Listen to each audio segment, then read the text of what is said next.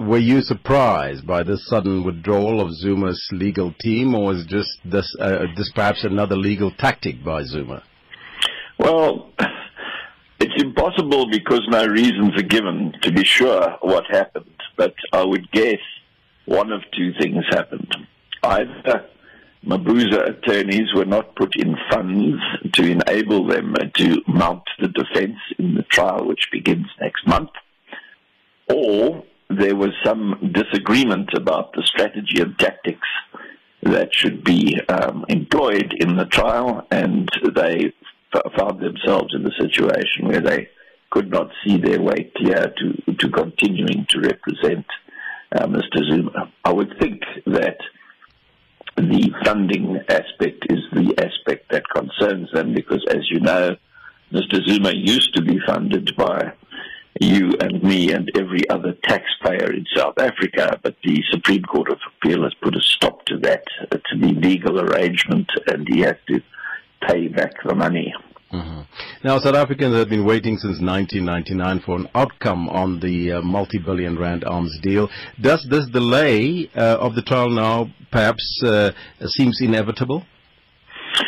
Yes, I, I think that um, because Mr. Zuma, like any other accused person, is entitled to a fair trial, which means that he's entitled to legal representation, it's going to be necessary to postpone the trial because the uh, team that replaces the advocates and attorney uh, briefing them will will uh, and it's not entirely clear whether the advocates are still in the case or not. By the way, uh, they are briefed by Mabuza attorneys, and if Mabuza attorneys withdraw as attorneys of record, then they will no longer instruct. Um, advocates Sikhakhane and Masuka, who are in the, um, um, sorry, it's Masuku, who are in the um, the case, and it's possible that the next attorneys that uh, are briefed by Mr. Zuma will continue to use their services, which will mean that there won't be as big a delay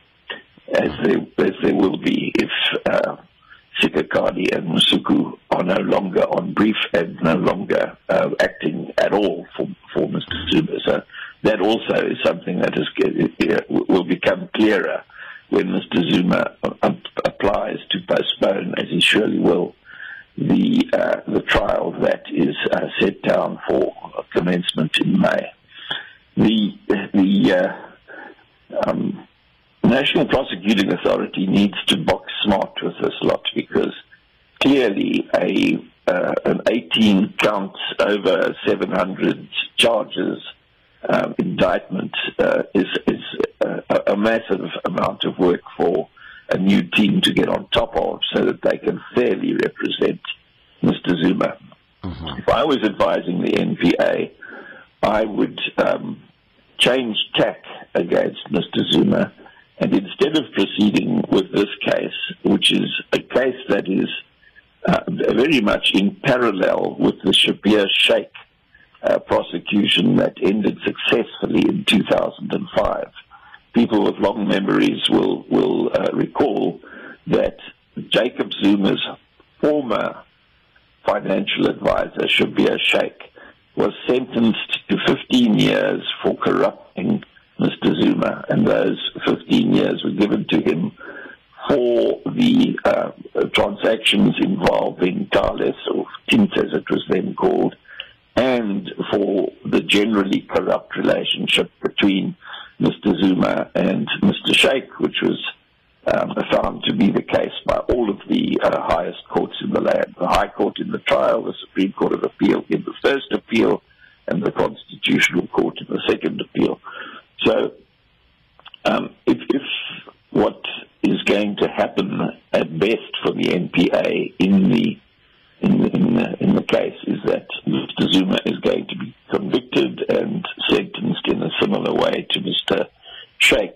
Mm-hmm. Then the object of the exercise is a 15-year jail sentence. Now he can get a 15-year jail sentence for decapitating the NPA. And when I say decapitating the NPA, I refer to that sad transaction between the former National Director of Public Prosecutions Mr. Nxasana and Jacob Zuma, in terms of which, after 22 months in office, he was bought out of the rest of his 10 year term of office mm-hmm. on very favorable terms. I think he was paid over 17 million rand. And he, uh, he his, term of office was, uh, was ended by consent. Now, that transaction has been litigated already in the civil courts. Everybody knows from the affidavits that were filed in that transaction or in that civil litigation what the transaction was all about. And it is open to the NPA to uh, charge Mr. Zuma for uh, corrupting his National Director of Public Prosecutions. The likely punishment, if that case succeeds, and the transaction has already been found to be illegal, um, is that he will get the same 15 years that he will get after a long and involved trial uh, concerning his relationship with Schabir Shaik and his involvement in uh, accepting mm. protection money from Thint. Now, the Supreme Court of Appeals did make it clear that the state is not liable for Zuma's legal bill. But now, if the former president pleads poverty and that he's unable to pay his own legal fees, will the owners then fall back on the state to pay for his legal representation? Well, any any person who um, is, is unable to afford their legal fees has the uh, recourse to the um, uh, Legal Aid South Africa. The, the, there's a a, uh, a, a, hmm. an array of public defenders who can um, assist.